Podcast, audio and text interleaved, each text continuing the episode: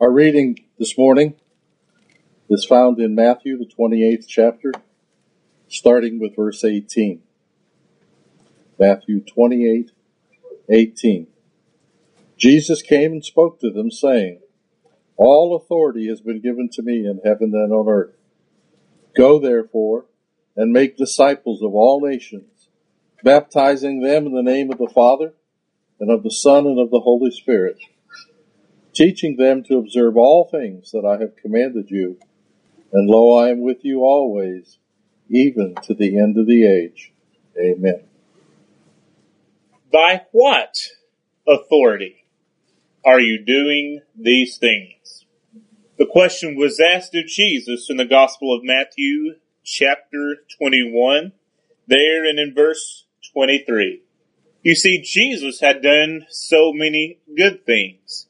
He has helped so many people and taught them about the kingdom of God. He was proving that he truly did come from God. Yes, he was God's only begotten son.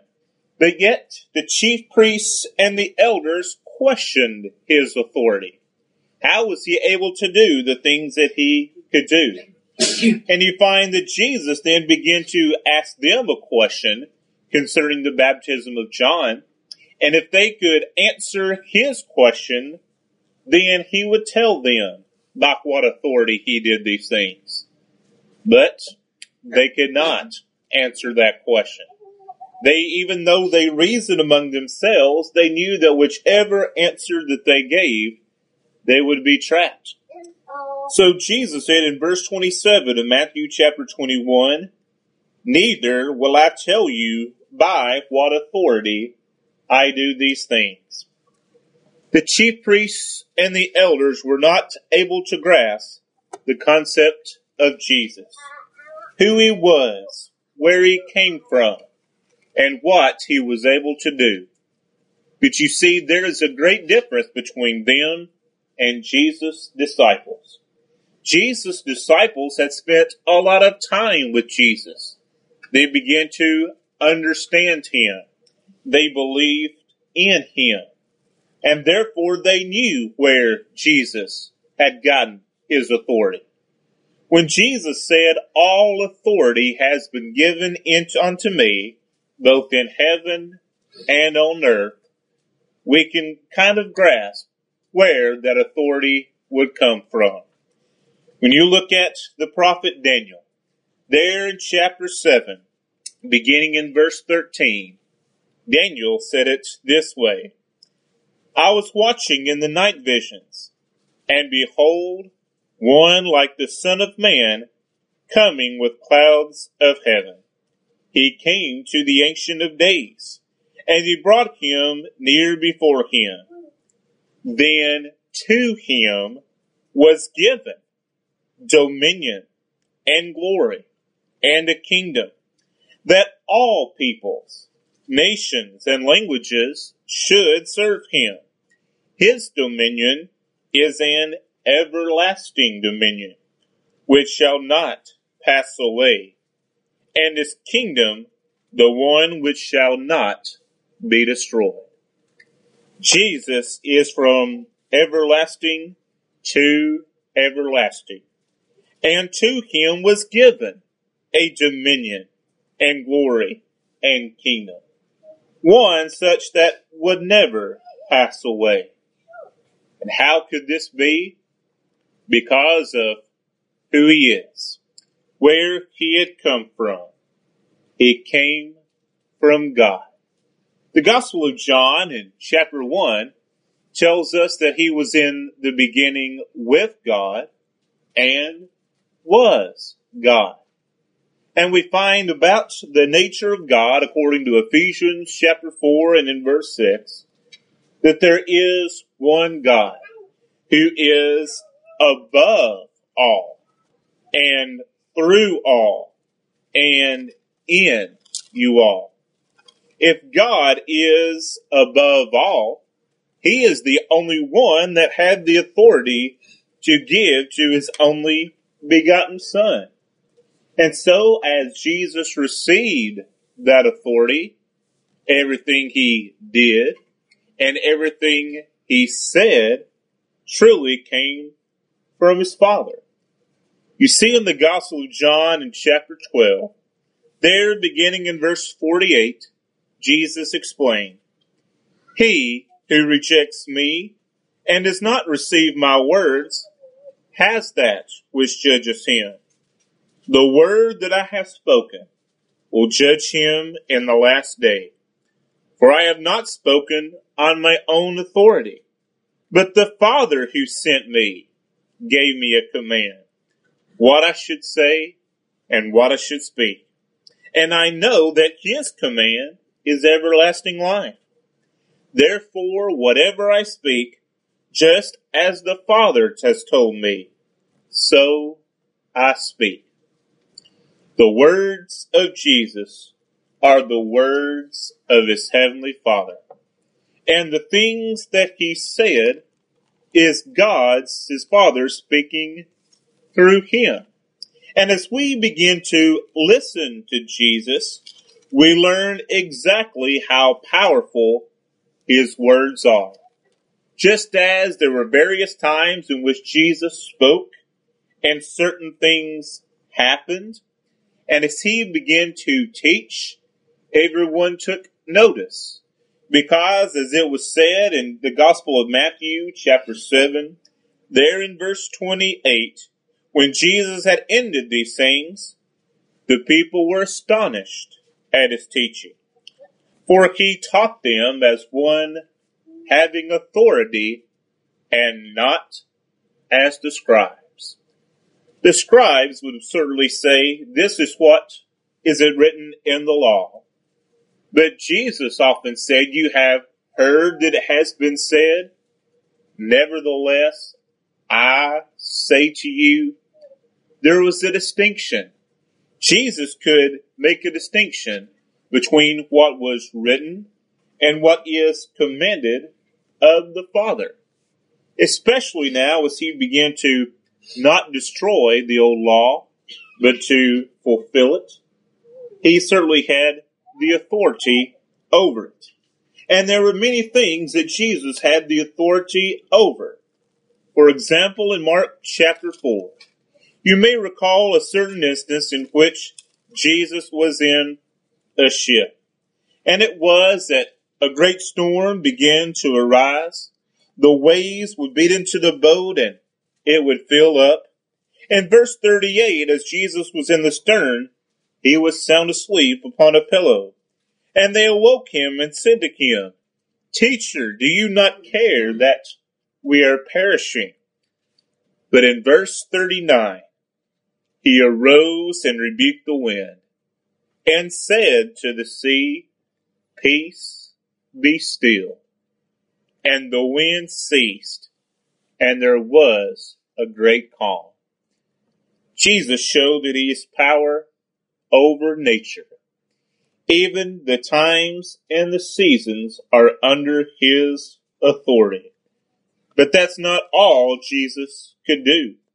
Earlier in the Gospel of Mark in chapter 1, we find that there was one that had an unclean spirit, that he began to cry out.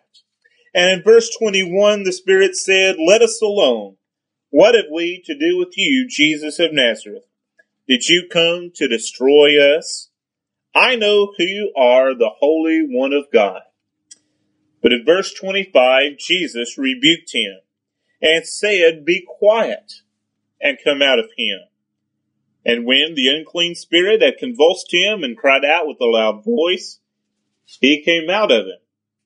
Then they were all amazed, so that they were as questioned among themselves, saying, What is this? What new doctrine is this? For with authority he commands even the unclean spirits, and they obey him. Jesus had the power to speak the word, and this individual was healed of his unclean spirit. There are a lot of things such as this that Jesus could do. One person even came to Jesus saying, All you have to do is speak the word, and my child will be healed. And Jesus understood that this individual certainly had great faith. and great faith in Jesus because he is the one that has the power over death. You'll recall that he even said time and time again that it was necessary for the Son of Man to suffer, to be buried, and yet he would rise again the third day. In John chapter 2, he was explaining to those that begin to sell merchandise and do things in a place that Jesus said was not to be done, which was his father's house. And he told them in verse 19, in response to the sign showing that he is able to do these things, he said, Destroy this temple, and in three days I will raise it up. Destroy this temple, and in three days I will raise it up. Well, you can imagine that they were thinking about the physical temple. After all, it had taken so long to build, and yet he could destroy it and erect it only in three days. But we soon find out that he was speaking of the temple of his body. And he tells us later in John chapter 10 and in verse 17, Therefore my Father loves me because I lay down my life, that I may take it again. No one takes it from me, but I lay it down of myself. I have power to lay it down, and I have power to take it again. This command I have received from my Father. Jesus has power over life. He has power over death. It is a command that he has received from his Father. And it wouldn't be long until that's exactly what he would do. Allow his life to be laid down, that he could take it yet again. But then we find Jesus also has authority of judgment. Earlier in the Gospel of John in chapter 5, there in verse 22, Jesus said that the Father judges no one, but has committed all judgment to the Son, that all should honor the Son, just as they honor the Father. He who does not honor the Son does not honor the Father who sent him.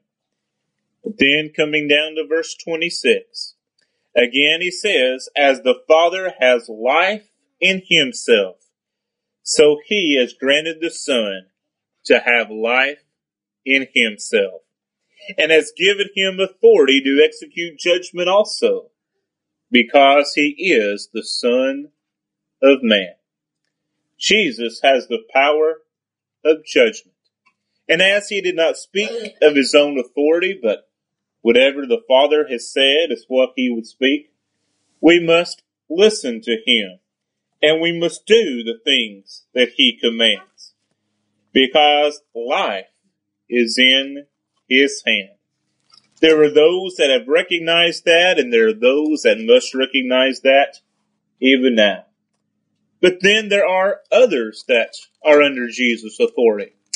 For example, in 1 Peter chapter 3, there in verse 22, concerning Jesus Christ, Peter says, He has gone into heaven and is at the right hand of God. Angels and authorities and powers having been made subject unto him. After Jesus died, was buried, and rose again, he has returned into heaven. And Peter says he is at the right hand of God. And yes, there are those that are all subject to him. Jesus is waiting for the time appointed by the Father in which he would come and return the faithful unto him. And the faithful together make up the Lord's church. In Acts chapter 2, we find how the Lord's church came into being. And we find in verse 47 that the Lord added to the church daily such as should be saved. Well, the Lord certainly tells us all that we must do in order to be saved. And if we do these things, the Lord adds us to His church. And as the Lord adds us to His church, it only makes sense that even the church is subject to His authority. We're told in Ephesians chapter 1 and verse 22 that He has put all things under His feet and gave Him to be head over all things to the church, which is His body the fullness of Him who fills all in all. Again, it is God that had given the church under the authority of Christ. In a similar passage in Colossians chapter 1 and verse 18, there Paul said it this way. He is the head of the body, the church, who is the beginning, the firstborn from the dead, that in all things he might have the preeminence in all things. And certainly that is what the disciples were to understand. And that is what the disciples were to go and share. Remember in Matthew chapter 28, as was read a moment ago, what did Jesus tell them to do there in verse 19? Let's look at it again. He said, Go therefore and make disciples of all nations baptizing them in the name of the Father and of the Son and of the Holy Spirit to make disciples. Jesus had disciples. There were many that followed him. There were those that wanted to learn what it was that he was able to teach. And there would be those that would be willing to be obedient to the gospel in Mark's Gospel in chapter 16. There, beginning in verse 15, Jesus gave them these instructions. He said, Go into all the world and preach the gospel to every creature. For he who believes and is baptized shall be saved, but he who does not believe will be condemned. And these signs will follow those who believe. In my name they will cast out demons. They will speak with new tongues. They will take up serpents. And if they drink anything deadly, it will by no means hurt them. They will lay their hands on the sick and they will recover. When we go throughout the book of Acts, we find that many of these things Jesus' followers were able to do. And yet there was a reason. This was to prove that truly Jesus did send them. And they began to grab the attention of many people. And thus the gospel could indeed be preached. And it would be heard. And it would be obeyed. The very ones that have been with Jesus knew these things firsthand. You see in Luke chapter 24, there in verse 46, Jesus said to them, Thus it is written, and thus it was necessary for the Christ to suffer and to rise from the dead the third day, and that repentance and remission of sins should be preached in his name to all nations beginning at Jerusalem. And you are witnesses of these things. Behold, I send the promise of my Father upon you, but tarry in the city of Jerusalem until you are endued with power from on high. The apostles had this power.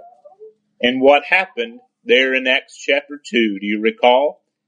That promise was fulfilled. They were filled with the Holy Spirit. They could speak in languages wherein everyone was born could understand and thus they began to preach the very gospel. Peter, thereupon that day of Pentecost, told them many things about Jesus Christ. As they began to listen, they began to understand that they had just crucified the one that is both Lord and Christ. And in verse 37 of that chapter, we're told that they were pricked in their heart and said, Men and brethren, what shall we do? And in verse 38, Peter kept the command that Jesus had given to them. When he said to repent and be baptized, every one of you in the name of Jesus Christ for the remission of your sins, and that you would receive the gift of the Holy Spirit. And that's exactly what about 3,000 souls did that very day. They were baptized for the remission of their sins, and the Lord added them to his church. You see, they recognized that they did what the apostles commanded them because they had received their authority from Christ. And Christ has gotten his authority from God. And so that number begins at about 3,000. Then the book of Acts unfolds telling of how that number grew. It multiplied. Many more disciples of all nations were added. But then, in verse 20 of Matthew chapter 28, there's more to it. Jesus said, teaching them to observe all things that I have commanded you. And lo, I am with you always, even unto the end of the age. To observe all things that he has commanded them. And that's exactly what we must do. Jesus gave commands to his apostles, and after he ascended into heaven, it was up to them to give the commands that they received from him. and that's exactly what they did. Acts, chapter 2 and verse 42, we're told that they continued steadfastly in the apostles' doctrine and fellowship and in breaking of bread and in prayers. But you may wonder what is the apostles' doctrine that they follow? It was exactly what they had received from Jesus Christ. He had the authority. He told them what to do, and they continue to carry out his commands. Today, you and I must do the very same thing we must find out exactly what it is that he commands us to do. I must recognize that Jesus has all authority given to him both in heaven, but also and on earth.